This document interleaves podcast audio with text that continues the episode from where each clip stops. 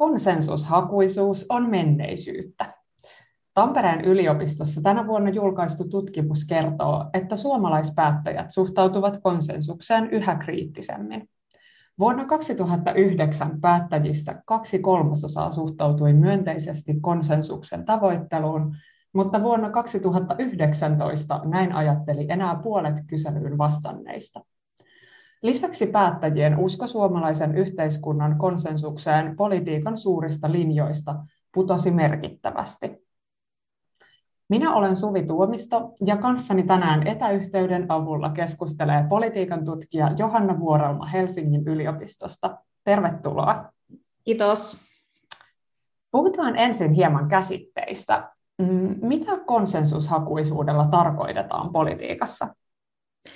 No konsensushakuisuus on sitä, että pyritään luomaan sellainen yhteinen päätös. Se voi olla, jos ajatellaan politiikkaa, niin yleensä joku politiikkakysymys, jossa pyritään yhteiseen päämäärään siinä poliittisen päätöksenteon prosessissa. Ja se on oikeastaan aika vanha, vanha ihanne politiikassa, että et se on ollut sellainen, sellainen ihanne, joka joka on ollut osa sellaista poliittista keskustelua ja pidempään. No, millainen on konsensusihanteen perinne Suomessa? Jos katsotaan Suomessa viimeisiä vuosikymmeniä, niin Suomessa on ollut vallitsevana sellainen ihanne, että pyritään konsensukseen poliittisessa päätöksenteossa. Yksi sellainen käännekohta tässä on ollut tällainen Korpilammen seminaari siellä 70-luvun loppupuolella, jonka jälkeen alettiin puhua Korpilammen hengestä. Ja siinä just ideana oli se, että tuodaan yhteiskunnan eri intressiryhmiä yhteen ja pyritään luomaan sellainen yhteinen tilannekuva. Ja eri osapuolet sitoutuu siihen. Ja ajatuksena on, että sitä kautta voidaan sit tuottaa sellaista vakaata ja ennakoivaa yhteiskunnallista päätöksentekoa esimerkiksi talouspolitiikassa, mutta myös monilla muilla politiikan sektoreilla. Nyt jos katsoo sit viime vuosia, niin se konsensusihanne on alkanut pikkuhiljaa murtua ja siinä on varmasti monia eri, eri syitä. Millaisia syitä tähän löytyy 2000-luvun Suomesta? Siinä voi oikeastaan erotella muutaman sellaisen kehityskulun. Et, et yksi sellainen kehityskulku on ollut demokratia-käsityksen vahvistuminen. Eli Suomessakin tunnistetaan paremmin se, että aiemmin se konsensus, johon viitattiin, niin se usein muodostui varsin pienen ryhmän kesken. Se esitettiin kyllä yhteisenä konsensuksena, kansallisena konsensuksena, mutta, mutta tosiasiassa niin siellä päättävissä pöydissä ei ollut kuin tietyt korkeassa asemassa olevat yhteiskunnalliset ryhmät. Nykyään ymmärretään paremmin moniäänisyyden merkitys politiikassa, ja, ja tämä on yksi syy siihen, että, että konsensuksen ihanne on alkanut murtua. Sitten jos katsotaan 2000-luvun kehitystä, niin 2000-luvulla oli aika paljon sellaista kritiikkiä että politiikasta on tullut sellaista aika teknistä hallinnointia, enää ideologisia eroja ei oikein tunnisteta, ja haluttiin politiikkaa enemmän takaisin politiikkaan. Ja tämä on yksi myös sellainen tekijä on vaikuttanut siihen, että jos me halutaan enemmän ideologiaa ja politiikkaa takaisin politiikkaan, niin se tarkoittaa sitä, että, että erimielisyydet pitää olla paremmin näkyvissä ja niitä pitää tuoda paremmin esille millä on vaikutuksia sit konsensusihanteeseen. Sitten tässä on myös sellainen aika sellainen määräävä kehityskulku, joka on liittynyt politiikan julkisuuteen ja sen muuttumiseen. Et jos ajatellaan nykytilannetta, niin kyllä nyky, nykyisessä poliittisessa julkisuudessa eri ryhmät saa paljon paremmin äänensä kuuluviin ja, ja kritiikin esille, jolloin sitten paine kasvaa siihen, että näiden eri ryhmien esimerkiksi vähemmistöryhmien niin näkökulmat pitää huomioida paremmin päätöksenteossa. Tässä esimerkiksi sosiaalisella medialla on ollut keskeinen rooli, eli ei enää voi esittää pienen ryhmän sellaista yhteistä tilannekuvaa ikään kuin kansallisena ja yhteisenä laajasti jaettuna tilannekuvana, jos, jos monet ryhmät, jotka ei kuulu sen konsensuksen piiriin, niin saa äänensä esille ja kritiikin tuotua esiin. Ja oikeastaan viimeisenä seikkana niin on myös huomattu tässä viimeisten, voisi sanoa ehkä vuosikymmenten aikana, että konsensus ei välttämättä tuota parhaita päätöksiä. Viittasin siihen Korpilammen henkeen, niin jos katsotaan sitä Korpilammen jälkeistä aikakautta 80-90-lukua, niin vaikkapa talouspolitiikassa, niin Suomi ajautui histori- historiallisen syvään lamaan. Eli siinä mielessä sellainen lupaus, mikä liittyy konsensusihanteeseen, että tuotetaan vakautta, ennakoitavuutta vaikkapa talouspolitiikassa, niin se ei ole aina näyttäytynyt kovin onnistuneena. Mainitsit, että vähemmistöjen äänet eivät aina pääse konsensusmallissa esiin. Konsensusta kritisoivaan perinteeseen kuuluu belgialainen politiikan teore- teoreetikko Chantal Mouffe, ja hän on esittänyt, että konsensuksen tavoittelu voi olla suorastaan vaarallista demokratialle, jossa erilaisten ryhmien äänet pitäisi saada kuuluviin. Ja näin ei kuitenkaan aina tapahdu. Mm, miten tiivistäisit, että ketkä sitten hyötyvät konsensuksen ihanteesta?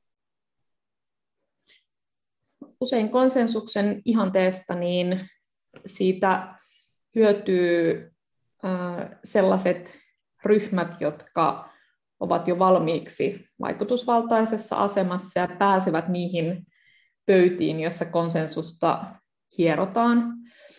Toki myös jos ajatellaan konsensuksen hyviä puolia, niin, niin yksi sellainen keskeinen argumentti konsensuspolitiikan puolesta on, on se, että, että siinä voidaan tuottaa parhaassa tilanteessa niin sellaisia, niin kuin sellaista päätöksentekoa, joka, joka on niin kuin sillä tavalla niin kuin pyrkii jatkuvasti niin kuin ratkaisemaan, niin kuin ratkaisemaan ristiriitoja. Et siinä mielessä myös voi ajatella, että, että jos siellä on yhtäältä siitä hyötyy nämä tällaiset ryhmät, jotka pääsevät muokkaamaan konsensusta, ja toisaalta sitten myös sellainen päätöksenteko, kulttuuri, jossa eri toimijat ovat sitoutuneet siihen, että, että, että pyritään löytämään yhteinen ratkaisu. Minä olen Suvi Tuomisto ja kanssani suomalaisesta konsensuskulttuurista keskustelee tänään politiikan tutkija Johanna Vuorelma. Mm, mennään ihan käytännön tasolle. Kerro jokin esimerkki tilanteesta, jossa konsensuksen tavoittelu ei toimi. No varmaan sellainen tyypillisin tilanne on se, jossa eri ryhmillä on hyvin eriävät poliittiset kannat johonkin kiistanalaiseen kysymykseen.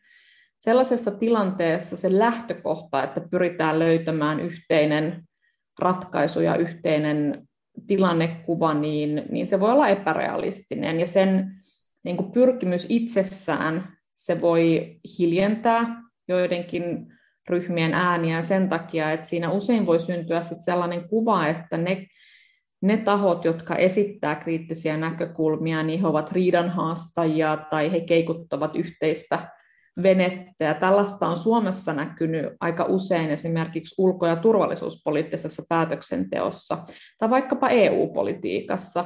Et usein siellä on hyvin vahva sellainen paine konsensukseen ja sellaisessa ilmapiirissä, jossa lähtökohdaksi on asetettu, että täytyy löytää yhteinen yhteinen sellainen tilannekuva ja yhteinen ratkaisu, niin sellainen ilmapiiri niin voi, voi tosiasiassa tehdä hyvin vaikeaksi näiden eriävien tulkintojen tai eriävien näkemysten esiin tuomisen. Ja pahimmillaan, jos ajatellaan yhteiskunnallisesti, niin ne ryhmät, jotka tuo esiin kritiikkiä, niin heidät voidaan leimata just tällaisiksi niin kansallisen edun vastaisiksi tai, tai jopa, jopa alkaa luoda sellaisia vihollis, viholliskuvia, että he eivät ole sitoutuneet yhteiseen hyvään. Ja tämän tyyppistä retoriikka, retoriikkaa kyllä esiintyy politiikassa välillä, että, että esitetään ne ryhmät, jotka ei,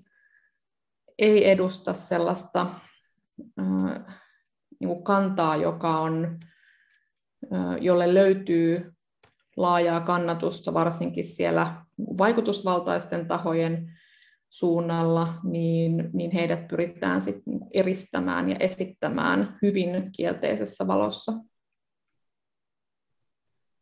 No osaatko sanoa vielä jonkin ihan käytännön tilanteen, yksittäisen päätöksen, missä tämä konsensuksen saavuttaminen on ollut vaikeaa tai mahdotonta?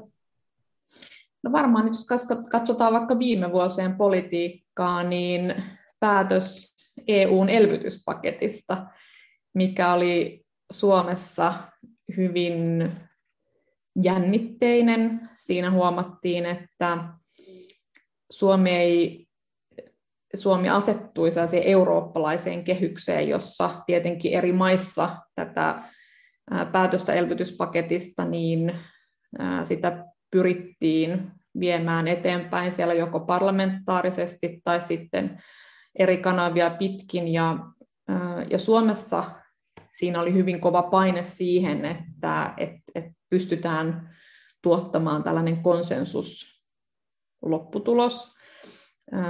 Ja siinä oli niin vahvoja eriäviä poliittisia näkemyksiä ja poliittisia intressejä, jossa erottu varsinkin perussuomalaiset, mutta myös kokoomus. Ja siinä oli myös sellainen piirre, että asiantuntijatieto tarjosi argumentteja puolesta ja vastaan. Ja siinä syntyi sellainen tilanne, että, että oli vaikea ikään kuin käydä julkista kriittistä keskustelua siitä aiheesta, koska se oli niin repivä ja siinä oli niin vahvana sellainen lähtökohta, että konsensukseen pitää päästä, ja, ja siinä tuli, koska siinä oli tämä tällainen kansainvälinen ulottuvuus ja eurooppalainen ulottuvuus ja ajatus siitä, että koko Eurooppa seuraa, mitä Suomessa päätetään, niin siihen tuli myös sellainen ehkä kansalliseen poliittiseen retoriikkaan aika, aika vahvasti kuuluva ajatus siitä, että, että ää, sillä on väliä, mitä he meistä ajattelevat, ja sen takia meidän pitää pitää rivit suorassa Euroopan suuntaan. Ja sen tyyppinen ilmapiiri ei ole kovin hedelmällinen sellaiselle kriittiselle keskustelulle, jossa voidaan esittää erilaisia näkökulmia ja päästä sitä kautta sitten ehkä niin kuin pidemmälle myös ymmärryksessä, että ymmärretään, että, mistä tässä oikeastaan on kysymys. Tampereen yliopistossa tänä vuonna julkaistu tutkimus Medioitunut valta ja politiikan paluu toteaa, että päättäjien tapa mieltää se, mistä politiikassa on kysymys, on muuttunut. Ideologiset rajat korostuvat yhä vahvemmin ja vastakkainasettelut erottuvat aiempaa selkeämmin. Johanna Vuorelma, puhuit aiemmin politiikan paluusta. Mitä tarkoittaa, että politiikka palaa politiikkaan? No se on sellainen slogan, jota on käytetty nyt jos katsotaan viime vuosina, niin erityisesti reaktiona sellaiseen kehitykseen, jossa, jossa politiikasta on ikään kuin tullut sellaista teknistä hallinnointia, jossa esimerkiksi hallitus, hallituspohjan muuttuminen ei juurikaan vaikuta poliittiseen päätöksentekoon. Et, et, et politiik, poliitikoista ja poliittisista toimijoista on tullut enemmän sellaisia vähän ehkä sellainen niin kuin virkakuntaa, jotka vaan tekee, tekee sellaisia päätöksiä, jotka, jotka on jo ennalta niin kuin hyvin tarkasti rajattu. Ja, ja se sellainen politiikka takaisin politiikkaan, tällainen niin kuin puhe, niin se liittyy siihen, että että halutaan ikään kuin palauttaa poliittisille toimijoille se heidän varsinainen rooli nimenomaan poliittisten intressien kanavoijana. Ja tähän liittyy myös keskustelu tällaisesta asiantuntijavallasta ja teknokratiasta. Että se nähdään usein varsinkin politiikan tutkimuksen piirissä, mutta myös jossain määrin kansalaiskeskustelussa niin, uh, uhkana tällaiselle toimivalle demokratialle, että jos me mennään koko ajan enemmän siihen suuntaan, että asiantuntijatieto on, on kaikkein keskeisin ää, toiminnan oikeuttaja ja ää, poliittisen päätöksenteon ää, taustalla vaikuttava tekijä, niin silloin jää aika vähän tilaa enää sille, että voidaan poliittisesti ikään kuin oikeuttaa päätöksiä. Että sanotaan, että vaikka asiantuntijatieto ei välttämättä tukisikaan tätä poliittista päämäärää, niin se on silti sellainen päämäärä ja sellainen intressi, jota on syytä edistää yhteisen tai tämän yhteisen niin kuin ryhmän nimissä. Ja, ja siinä oikeastaan on yksi sellainen 2010- ja 2020-luvun sellainen poliittinen jakolinja, että missä määrin poliittiset toimijat pystyvät tasapainottelemaan yhtäältä sellaisen niin kuin sen välillä, että he, ää, he ajavat poliittisia intressejä ja tunnistavat niiden poliittisuuden, ja sitten toisaalta taas tällaisen vahvan tietopohjaisen päätöksenteon ihanteen välillä. Meillähän Suomessakin hallitusohjelmaan on peräti kirjattu, että, että hallitus sitoutuu tietopohjaiseen päätöksentekoon, mutta miten se, sit, miten se asettuu ikään kuin tällaisten poliittisten pyrkimysten ajamisen kanssa, niin se on sellaista jatkuvaa tasapainottelua ja itse asiassa aiheuttaa aika paljon ristiriitoja ja jännitteitä siihen poliittiseen päätöksentekoon. No, jos ajatellaan suomalaisen politiikan tulevaisuutta, niin miten tämä politiikan paluu politiikkaan sekä siirtymä kauemmas konsensuksen ihanteesta vaikuttavat tulevaisuudessa? Sillä, on, sillä voi olla sekä kielteisiä että myönteisiä vaikutuksia. Ehkä jos aloitetaan niistä niin kuin myönteisistä, niin siinä niin kuin se, että tunnistetaan paremmin suomalaisessa politiikassa kysymysten se niin kuin ideologinen ulottuvuus, niin sehän parhaimmillaan se, se parantaa poliittista päätöksentekoa, koska siinä voidaan ottaa paremmin esiin eri ryhmien näkökulmat, eikä luoda sellaista ilmapiiriä, että, osa, osa ryhmistä ei ehkä uskalla tuoda esiin niitä, koska he pelkäävät, että heidät leimataan riima, ri, riidan tai tällaisiksi jotenkin, äh, jotenkin hankaliksi osapuoliksi. Ja, ja siinä tos, mahdollistetaan tosiaan eri äänien kuuluminen keskustelussa, ja, ja parhaimmillaan se nimenomaan se voi tuottaa laadukkaampia päätöksiä, kun pystytään ottamaan eri näkökulmat huomioon. No sitten jos katsotaan niitä mahdollisia huonoja vaikutuksia, niin siinä on ensinnäkin se, että päätöksenteko voi vaikeutua, jos lähtökohtana on, on pelkkä ristiriitojen korostaminen, eikä pyrkimyksenä ole yhteinen yhteisen kannan muodostus. Ja sitten oikeastaan mainitsit tässä aikaisemmin muffelaisen poliittisen ajattelun, niin siellähän on, on keskeisenä sellainen ajatus, että, että, että politiikka on sitä, että pitää pystyä hallinnoimaan poliittisia konflikteja niin, että ne eivät kärjisty vihollisuuksiksi tai vihamielisyydeksi. Ja, ja tämä on oikeastaan yksi sellainen mahdollinen kielteinen kehitys, että jos, jos keskiössä on, on poliittinen konflikti, sen sijaan, että on, on tällainen vahva konsensusihanne, niin siinä on aina vaarana se, että poliittinen vastapuoli aletaan hahmottaa vihollisena ja pahimmillaan sellaisena toimijana, joka, jolla ei ole oikeutusta edes toimia politiikassa ja, ja tämän tyyppisessä tilanteessa niin yhteiskunnallinen ää, epävakaus voi kyllä merkittävästi lisääntyä, mutta Suomessa ei onneksi olla vielä kuitenkaan näin pitkällä, mutta monissa muissa poliittisissa järjestelmissä niin on kyllä, on kyllä merkkejä, että, että tällainen kärjistyminen on, on käynnissä. Helsingin yliopiston politiikan tutkija Johanna Vuoralman kanssa keskustelimme tänään konsensusmyönteisyyden vähenemisestä suomalaisessa politiikassa. Kiitos paljon haastattelusta. Kiitos. Radio Moreeni. Tiedettä tajuttavasti.